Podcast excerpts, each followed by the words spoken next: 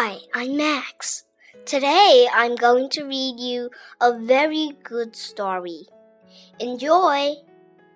Papa, please get the moon for me by Eric Carle. Before Monica went to bed, she looked out of her window and saw the moon.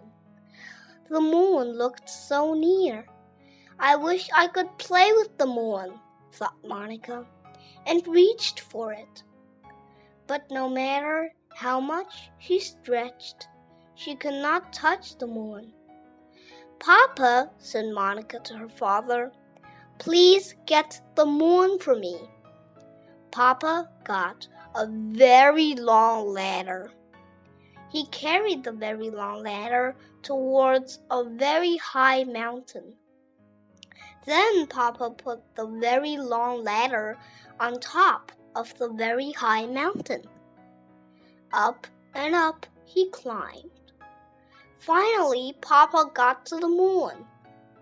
My daughter Monica would like to play with you, said Papa, but you are much too big.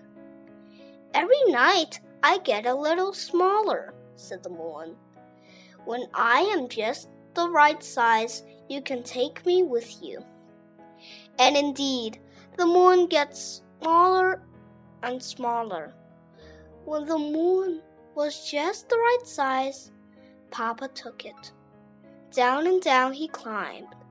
Here, said Papa to Monica, I have the moon for you. Monica jumped and danced with the moon. She hugged the moon and threw it into the air. But the moon kept getting smaller and smaller and smaller. And finally it disappeared altogether. Then one night Monica saw a thin silver of the moon reappear. Each night the moon grew and grew and grew.